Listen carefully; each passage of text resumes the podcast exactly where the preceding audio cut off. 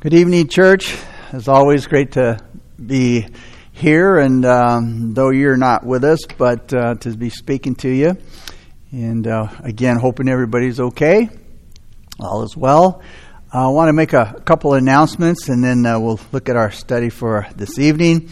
But I just want to let you know for National Day of Prayer, which is this Thursday, it's always the first Thursday in May. Uh, Pastor Tony is going to do something special at 7 o'clock uh, Thursday uh, for National Day of Prayer. Also, would really like to thank all of you uh, for uh, your financial support during these, you know, these tough times. I know that uh, there may be some who, you know, at the minute um, aren't able to work and don't have income coming in, but just again, still want to thank all of those who, again, thank God for His faithfulness, and then thank you all for you know your obedience and your faithfulness to God in financial support for the church. So again, uh, it's a real blessing, and we do pray that uh, again, uh, if you're in need or the things are you know. Um, we're just praying that uh, God would, uh, you know, bring this thing to an end, and again that He would, uh, again, just take care of each and every one of us. So um, let's open with prayer and then we'll get started. Father, we come to you now and Lord, we thank you so much, Father, for your faithfulness, God, during this uh, this this really strange time in our life, God, and in, our history, God. Lord, we pray again. We know that nothing uh, ha- happens randomly or accidentally, Father. Lord, we know that you're in control and that um, everything's been written down, God, and uh, since the beginning and uh, even before creation, God. And Lord, we just uh, want to be looking to you and listening for your voice, God, and following the lead of the Holy Spirit during these days. Father, we thank you again for the people and uh, their faithfulness to you, Lord. And again, meeting uh, the needs of the church, Lord, and and God, uh, we pray that God, the church would meet the needs of the people. And Father, we pray that you would bless our time in your word, God, that you just speak to us, that your Holy Spirit would lead us and guide us, Lord, into all truth. And Father, we just pray these things in Jesus' name. Amen. All right, open your Bibles to Esther chapter 8. Esther chapter 8. And the title this evening is Persistent Prayer Prevails. Persistent Prayer Prevails. In chapter 8, Haman is now dead. Uh, but his order to kill Esther, Mordecai, and all the Jews is still uh, very much alive. Long after wicked people are gone, the consequences of the evil things that they have said or have done, they still live on. And they still affect those who are close to them. For example, an abused child suffers for years, even for the rest of their life, because of guilty people who have passed on and are uh, even in their graves. Unless something changes here in nine months, the Persians would attack the Jews and totally wipe them out of existence. Now, there were about 15 million Jews among the estimated 100 million people at uh, this time or that time in the Persian Empire. So the odds were definitely against God's people. But as we all know, that's pretty much the way it is. It's always been and it's still that way today.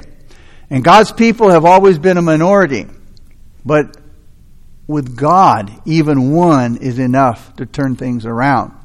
Joshua 23:10 it says one man of you shall chase a thousand for the Lord your God is he who fights for you as he promised you. So don't be afraid if you're outnumbered and the odds against you are, are, are huge because you see the Lord your God, who's all powerful, is to encourage and to discourage, and who has all the creatures at his service, he fights for you. So again, uh, one is, uh, is a majority with God. He says to be very courageous. Joshua 10:6 says to be very courageous and and God fights for you against your enemies. So so you know whatever you do do it fearlessly in the name of the Lord. Be determined to obey God, be determined to do all that's written in His Word. Because He will not ask us to do more than what we're already called to do. Just do what is written, do it with all of your heart. So the Lord had brought Esther and Mordecai to the kingdom for such a time as this. And now they were prepared to move, to do what God had called them to do. Let's begin now with verses 1 through 2. On that day, King Ahasuerus gave Queen Esther the house of Haman, the enemy of the Jews. And Mordecai came before the king, for Esther had told how he was related to her.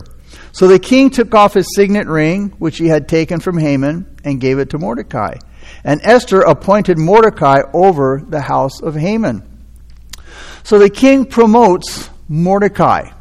And according to ancient historians, whenever a traitor was executed, the king would take ownership of his property. So if King Ahasuerus would have taken Haman's property for himself, he would have gained a great deal of wealth. But instead, the king chose to give Haman's property to Esther. So this was probably more than just a kind gesture, you know, on, on the king's part. And it was more like a, a, a gift to Esther and, and kind of saying, Esther, you know, I'm really sorry for my foolish decisions that caused you and your people so much pain. And later on, Esther may have showed or may have shared some of this great wealth with the Jews so that they could, have, they could prepare themselves for the coming crisis. King Ahasuerus knew that both Esther and Mordecai were Jews, but now he was about to find out that they were also cousins. Ahasuerus and Mordecai were related or relatives by marriage. When Haman was dethroned, the king took back his royal signet ring that he had given him back in chapter 3, verse 10, which was the distinctive mark of the authority of the throne. And he gave it to Mordecai, making Mordecai now the prime minister. So, with a Jewish queen and a Jewish prime minister in the palace, the Jews in the empire were now in a better position politically than they were ever before. So Esther gives Mordecai the job of managing Haman's huge estate who had opposed Haman. And Mordecai had refused to bow to Haman. And if it hadn't been for Mordecai's courage and the encouragement of Esther, Haman would still be in control of things. And you know, this kind of says something to us. I just wonder how much evil today is the result of Christians not having the courage to say something or do something when they had a chance. Edmund Burke said this All that is necessary for evil to triumph is for good men to do nothing. Dante, in his writing The Inferno, said this The hottest places in hell are reserved for those who, in a time of moral crisis, maintain their neutrality. They don't take a stand. And Martin Luther King said this History will have to record that the greatest tragedy of this period of social transition wasn't the strident clamor of the bad people, but the appalling silence of the good people. You know, we as Christians, you know, we need to speak up. We need to stand up for righteousness' sake. And we, when we have the chance, we need to speak out. We need to speak about God. We need to speak about His goodness and His, and His, you know, and His faithfulness. The psalmist said in Psalm 37, verse 34 through 36, Wait on the Lord and keep his way, and he shall exalt you to inherit the land. When the wicked are cut off, you shall see it. I have seen the wicked in great power and spreading himself like a native green tree, yet he passed away, and behold, he was no more. So King Ahasuerus made sure that Mordecai dressed accordingly. That is, that he would wear something that was fitting for his office. And that, you know, that, that clothing is described in verse 15. Let's look at it real quick. Verse 15 says, So Mordecai went out from the presence of the king in royal apparel of blue and white, with a great crown of gold and a garment of fine linen and purple, and the city of Shushan rejoiced and was glad. you see, Mordecai's new clothing identified him with his position. He had new robes prepared especially for him. You know, what he wore told the people who he was and what his position was. Kind of, kind of like a policeman or a fireman. You see the policeman's uniform, well, obviously it shows that he's a policeman or a fireman. You know, his fireman, his, his uniform tells people that he's a fireman. And so this new clothing for Mordecai shows now that he's the prime minister, that uh, you know he's something important and holds an important position. His clothing identified him with his position.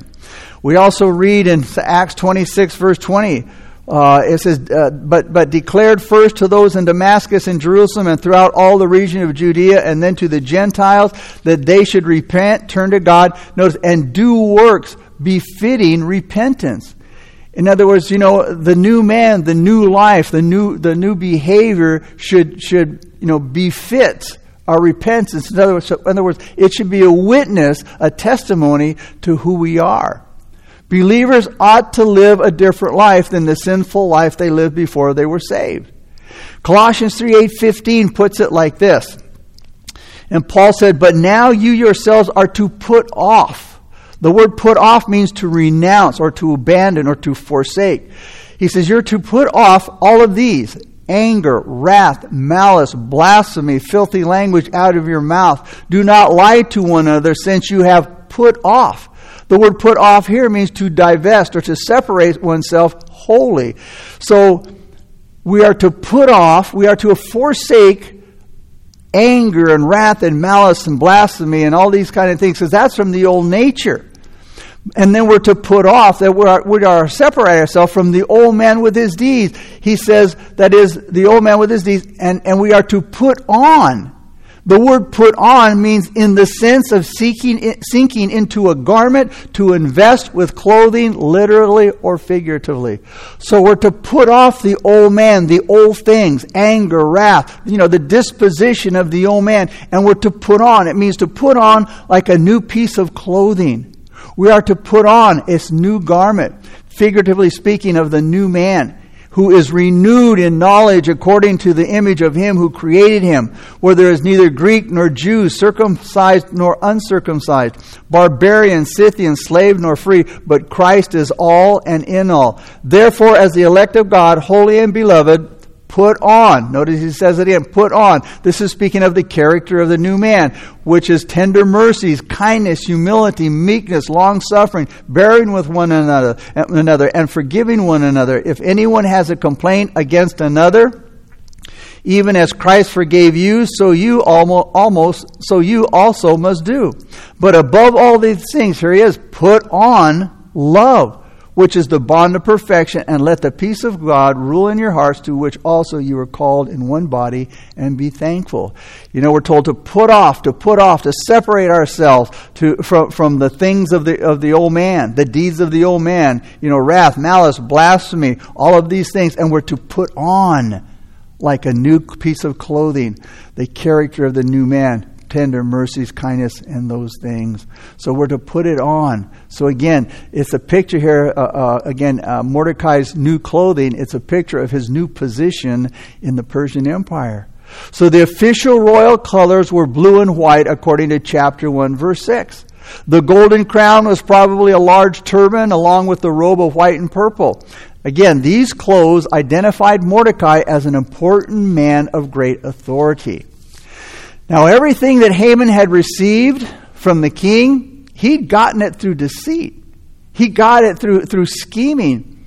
But Mordecai received them as gifts because Mordecai was a man who deserved it. Now, at the beginning of our story, Esther and Mordecai, they weren't very good examples of the way they practiced their faith. But now we get the impressions that things have changed. Both of them have confirmed that they were Jews and, and, and both were the, were the means, uh, Mordecai and, and Esther were the means of calling all the Jews in the empire to prayer and to fasting.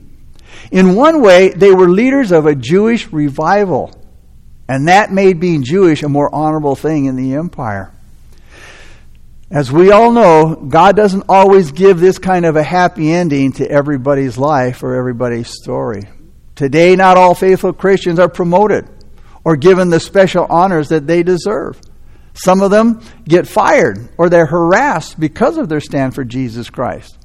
What Jesus said You will be hated by all for my name's sake, but he who endures to the end will be saved. Hanging in there, hanging there and being faithful to the Lord. And again, in due time, God will give us our reward. God never promised that the road to heaven would be an easy walk. He said, you know, it will be promoted and, and we'll be made rich in His time. But again, He never promised us an easy walk. He never promised that we'd be promoted and made rich. Not here, anyway.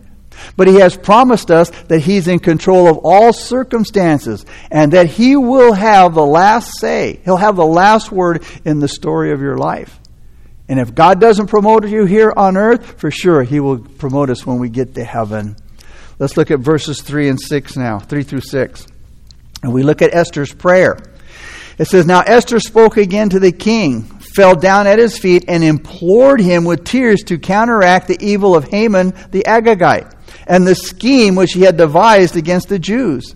And the king held out the golden scepter towards Esther. So Esther arose and stood before the king and said, If it pleases the king, and if I have found favor in his sight, and the thing seems right to the king, and I am pleasing in his eyes, let it be written to revoke the letters devised, uh, devised by Haman, the son of Hammedatha, the Agagite, which he wrote to annihilate the Jews who are in all the king's provinces.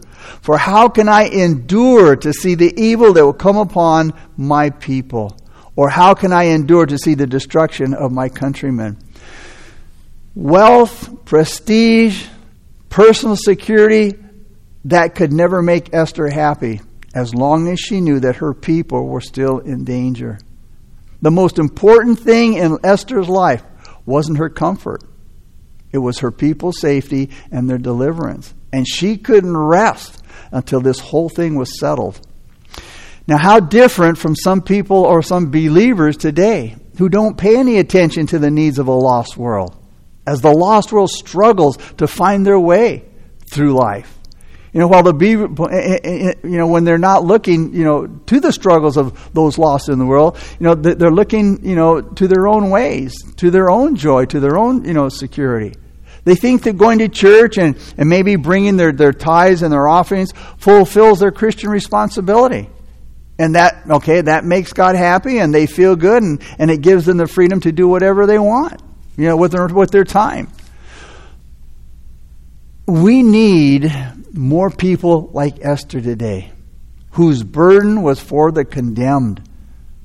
She was burdened for the people who were condemned, and that was greater to her than anything else in her life. Outside the church is a world of condemned people. And they're going to hell if the Christians, if we don't speak up and if they don't know about Jesus Christ. That should bother you. You know, the, the, the empty seats that we see in church week after week, month after month. That is truly a testimony to the devil. He's doing a good job keeping people out of church. Somebody once said, The only thing most of us know about sacrifice is how to spell it. A.W. Tozer said, Too many Christians want to enjoy the thrill of feeling right, but are not willing to endure the inconvenience of being right. Now, Esther couldn't do everything, but she could do something. And whatever she could do, she did it. So she goes to the king and she asks the king to withdraw the order that Haman had written up and dispersed all over the Persian Empire.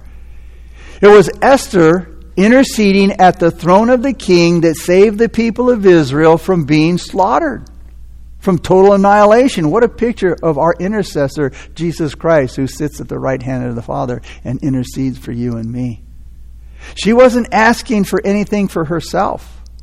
All she wanted was for the king to save her people and to deliver them from, this annihilation and to deliver her from the heavy burden that was on her heart for her people.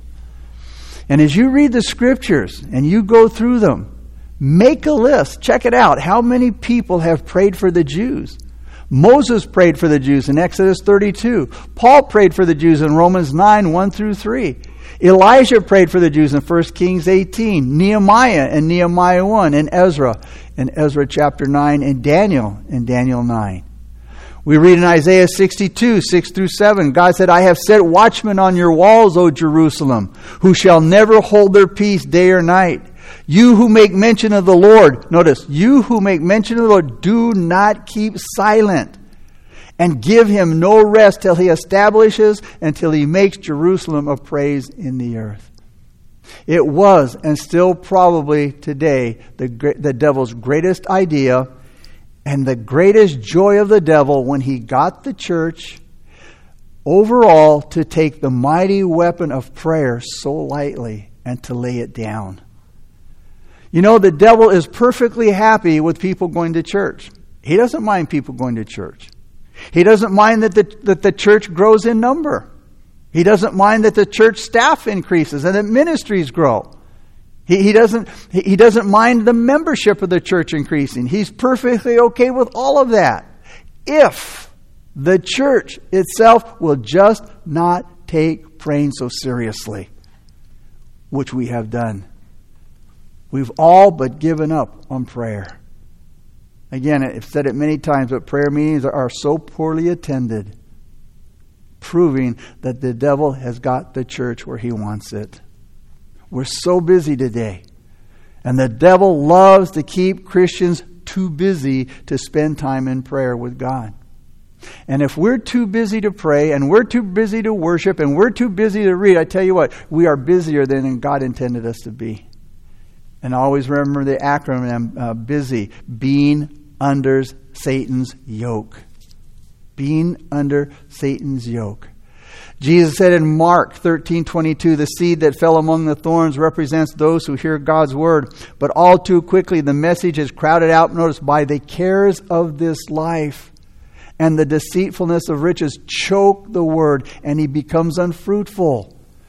You know, and the cares of this life in and of themselves, they can be good things. Now, just the, the busyness of life, the responsibilities that we have in life, again, they can be good things, but we have to prioritize those things. We have to, again, make that time for the Lord, that devotional time, that quiet time, that communion with Him.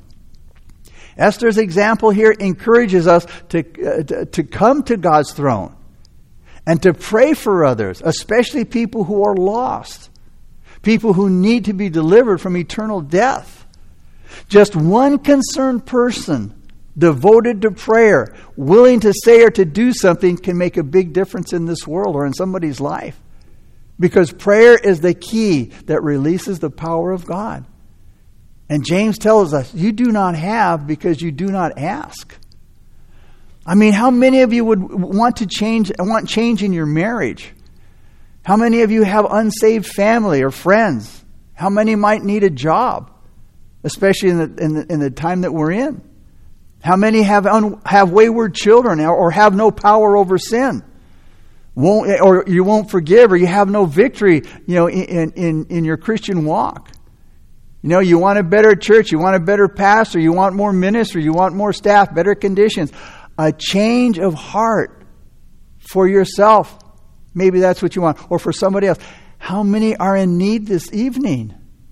Always remember that the victory of Calvary was won in Gethsemane.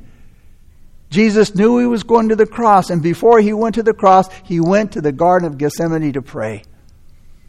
And that's where he got the victory for the cross. Esther's pleading here before the king gives us a good lesson about how to pray before the King of Kings. We see that, that Esther prayed with persistency, she prayed with humility, she prayed with fervency, and she prayed with purity. And we need to do the same thing. We need to apply these things to our prayer life when we come before the heavenly, heavenly King. Esther prayed persistently. She prayed with persistency. Notice it says in verse 3 Esther spoke again to the king. The emphasis on again. It wasn't the first time. It wasn't the first time that Esther brought her problem to the king. She was persistent. She didn't give up. She kept coming back to the king with the problem with Haman. She didn't stop coming until she got action from the king. And Jesus tells us in Matthew 7 7 through 8 to keep asking, and it will be given to you. Keep seeking, and you will find. Keep knocking, and it will be open to you. For everyone who keeps asking receives, and he who keeps seeking finds, uh, finds, and to him who keeps knocking, the door will be opened. Now, the word keep is, is, is, an, is an action word. It means keep on it. It's, it's to continue. To keep asking, to keep seeking, to keep knocking, to not give up. And you know what? This is a commanded duty. It's a commanded duty from Jesus. Faith is active, it is not a passive thing. It's not the attitude, oh, well, you know, whatever happens will happen. God's in control. Persistence in prayer means to keep asking, to keep seeking, to keep knocking, because prayer is a work of faith. And James said, faith without works is dead. We need to pray persistently before the King of Kings. And all through Scripture, we are commanded to pray again and again to the Lord. Jeremiah 33 3. We, Jeremiah says, uh, God says, Call to me, and I will answer you. And now in Psalm 91 15, it says, The psalmist said, He shall call upon me. God said, He shall call upon me, and I will answer him. Jeremiah 29 12. It says, Then you will call upon me and go and pray to me, and I will listen to you. And you will seek me and find me when you search for me with all of your heart. I will be found by you, says the Lord. We read in Romans 12 12, Paul said, continuing steadfastly in prayer. 1 Thessalonians 5 17, pray without ceasing. Luke 18 1, Jesus said men always ought to pray and not lose heart. And the inference there is that if you're losing heart, you're not praying. Matthew 26, 41, Jesus said, Watch and pray lest you enter into temptation. You see, if your prayer life isn't productive and you don't see prayers being answered, maybe it's because you're not persistent enough in prayer. Then we see that Esther prayed with humility. Notice in verse 3 it says, She fell down at his feet. She fell down at his feet. Even though Esther was the queen and she held an important position in the kingdom, she still came humbly before the king. She didn't take him for granted because she was his wife. When we come to the King of Kings in prayer, we have to always keep the proper, uh, the proper respect. He is Lord. I'm his, I'm his creature. He's my creator. And we must bow before him in our hearts and we must recognize him as Lord and God and reference him. Because if we come any other way, it will hinder our prayers. We see that Esther prayed with fervency. Verse 3 says she implored him with tears, implored, begged, besought him. Esther was sincere when she came to the king. She was so sincere and honest in her prayer to the king that she wept openly in front of him regarding her request. We have to be sincere before God if we're going to get anywhere in our prayer life. And we can't expect God to be sincere about answering our prayers if we're not sincere in praying our prayers. Now, sincerity doesn't mean that you have to cry or, or, have a sad face. It could just mean coming before Him again and again in sincerity. And then Esther prayed in purity. To counteract the evil of Haman, the Agagite, and his wicked scheme, which he had devised against the Jews, Esther's prayer was for purity. Haman was an evil man, and she pleaded to stop his wickedness. We often pray for prosperity. We often pray for good health. We often pray for our needs, and we pray for peace and many other things. But how often do we pray for purity and holiness? And yet, purity is more important than prosperity or health or happiness, which is the key to peace in the land. We need to come to God in purity, and we need to pray for purity. Paul said in 1 Timothy 2 8, I desire therefore that the men pray everywhere, lifting up holy hands. Now, verses 7 through 17. And we see here now the king's proclamation. Then King Ahasuerus said to Queen Esther at Mordecai the Jew, Indeed, I have given Esther the house of Haman, and they have hanged him on the gallows because he tried to lay his hand on the Jews.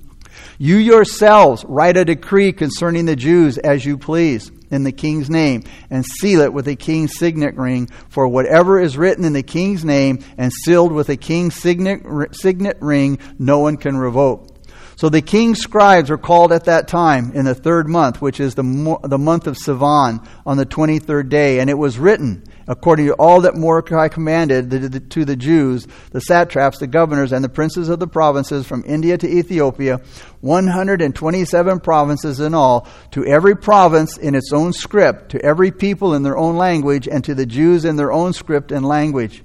And he wrote in the name of King Ahasuerus, sealed it with the king's signet ring, and sent letters by couriers on horseback, riding on royal horses bred from swift steeds. By these letters, the king permitted the Jews who were in every city to gather together and protect their lives, to destroy, kill, and annihilate all the forces of any people or province that would assault them, both little children and women, and to plunder their possessions on one day uh, on one day in all the provinces of King Ahasuerus on the 13th day of the 12th month, which is the month of Adar.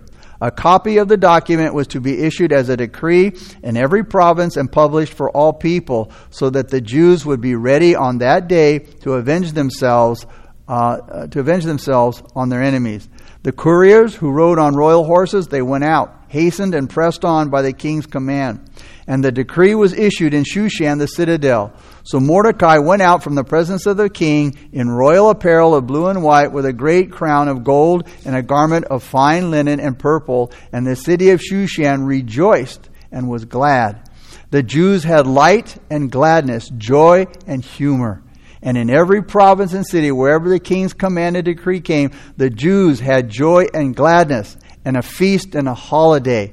Then many of the people of the land became Jews because fear of the Jews, the fear of the Jews fell upon them. The problem that Esther and Mordecai faced was that the king couldn't stop the first order that was written by Haman and approved by the king because the laws of the Medes and the Persians were unchangeable, even if the king approved a revision to that first, to that first law. Today, in modern democratic nations, we can change the laws through legislature. We can reverse decisions and revoke laws, and uh, and the Supreme Court can even you know declare laws unconstitutional. But it, it wasn't that way in, in here in, in the time of, of Esther and Mordecai. In, in that time, the ancient dictatorship of the Persian Roman Empire was everything, man. Whatever the king said was the law of the land, and the king could do no wrong. But the king couldn't legally take back his order. But he could issue a new order that would help the Jews dealing with the first order. The new order would let everybody in the empire know that the king wanted his people to have a different attitude toward the Jews and to look at them in a more favorable light. And now that Mordecai was the prime minister, it was his job to write up the new order. And, and he did that what he did was give the Jews permission to defend themselves against anybody who tried to kill them and take their property. So now this is the new order. It allowed the Jews to gather together and to defend themselves, but they were not to uh, they were not to be the attackers. They were only to defend themselves. Now, this new order was written on the 23rd day of the third month, according to verse 9. On our calendar, it would be June 25th, uh, 474 BC. The first decree was issued on April 7th, uh, April 17th, back in chapter 3, verse 12. So about 70 days had passed since Haman declared war on the Jews. And the day of the attack against the Jews was set for March 7th, according to chapter 3, verse 13. So the people had eight months to get ready. Now, some people would look at this and say, you know, that it was really was it really ethical for Mordecai to give the Jews the authority to defend themselves and kill if necessary? Now, people who say the Bible isn't inspired by God, they like to use these kinds of passages as proof that there can't be a God. Oh, God wouldn't allow something like this. God wouldn't allow you know, Mordecai and, and the Jews to defend themselves and to kill if necessary. You know, or they use this as a, as a passage to say, well, you know, he's not loving. God isn't loving. First of all, we need to look at the order that Ahasuerus gave, the first order. And that's where all of the trouble began. Think of it. If it was wicked, if it, if it was wicked for Mordecai to tell the Jews to defend themselves, then it was even more wicked for Haman and Ahasuerus to tell the Persians to attack the Jews in the first place, to slaughter them, to wipe them out. Now, self defense is not a crime, but extermination definitely is. And I don't think that these people would approve of the king's orders to kill all of the Jews.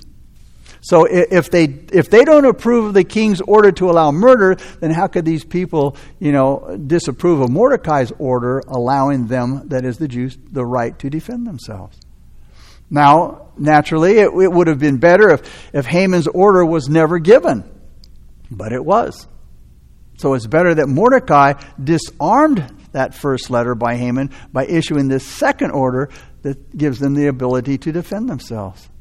So the royal clothing that Mordecai is now wearing is certainly different, remember, than the sackcloth and the ashes that he wore for a little while before. His appearance in the city, no doubt, reinforced the joy produced by the king's new order. Notice the difference now between the orders given by Haman and the king. Haman's order brought sorrow, the king's order brought joy. That's what salvation does. It brings real joy into your life. So, in closing, you know, you can go out, you can go out on the town, you can go to nightclubs, you can go to casinos, you can spend a lot of money and, and party till you drop. But if you're unsaved, all right, if you're an unsaved person, you may have a good time. Because you can you can go you can watch the shows you can get drunk you can pretty much do whatever you want. And yeah you might have a good time that night but you won't you won't have a good time in the morning. You will feel lousy. You'll still be empty and you know what you're going to try to duplicate that good time again and people do that year after year after year trying to duplicate, duplicate a good time or trying to find a good time. Try to find something that, that brings joy to their life. But you will still never know what real joy is apart from Jesus Christ. It's only when you come to Jesus Christ that you'll experience real joy, lasting joy. And you know what? God is offering you light through Jesus Christ. He's offering you light so that you can see through all of the deceitfulness of sin and the uncleanness and darkness of this world and this life. Jesus is the light of the world. Jesus is also the gladness and the joy and the decency of the world. The thing that gives worth to sinners is to receive Jesus Christ as Savior. He's God in the flesh, and He died for our sins. That will lift sinners out of the pit of muck and mire. It will enable the sinner to walk through this world with his head up, rejoicing.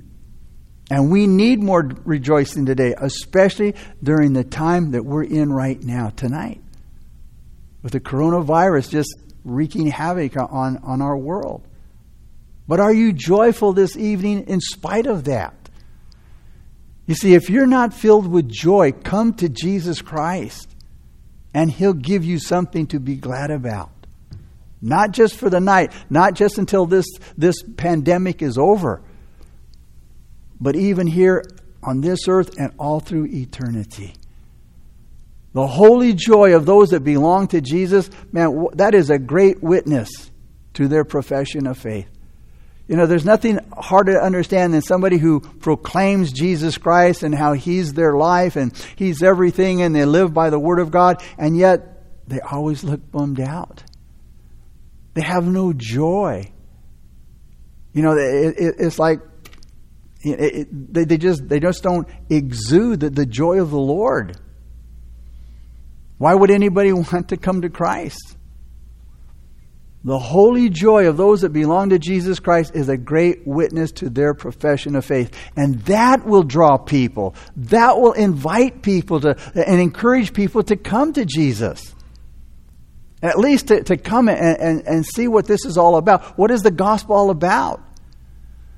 The reason given here why so many became Jews at this time that is what it means by that they became Jews is that they accepted the Jews' religion.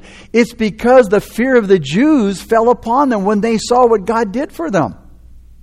When the, when, when the people around the Jews saw how wonderfully God had protected them and preserved them and how happy they were, when they saw the things that God had done for them at this critical point in their life, they wanted that too. They wanted that, that, that, that joy. They wanted the same thing that, that God's people had. They clearly saw what happened to Haman if anybody thought about doing any harm to the Jews.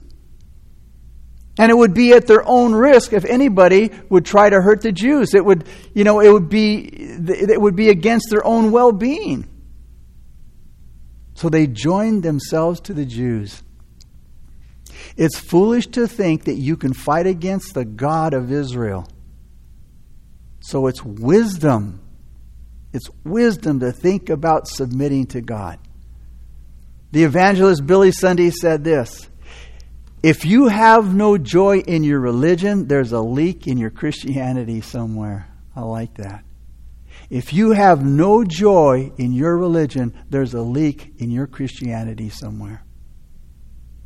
And I think if believers today showed more joy of the Lord in their life, maybe those outside of the church, maybe those in your family, your relatives, your friends, if they if you showed more joy of the Lord in your life, they might be more drawn to the church.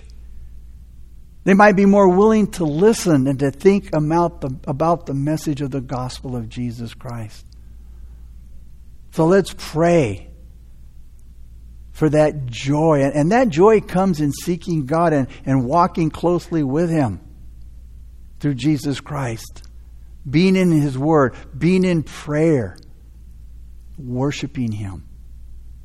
There's no greater joy than knowing and worshiping the true and the living God. Let's pray. Father, we thank you once again for your love, your grace, your wonderful mercies. We thank you that we serve such an awesome God, a faithful God, an all powerful God, an all knowing God, an everywhere present God. And that He knows all about us, everything that we've ever done, ever said, ever thought. So, Lord, may we come to you, Lord, in repentance seeking forgiveness of sin, making Jesus our Lord and our Savior, and following Him every day of our life. Thank you, Lord. In Jesus' name we pray. Amen.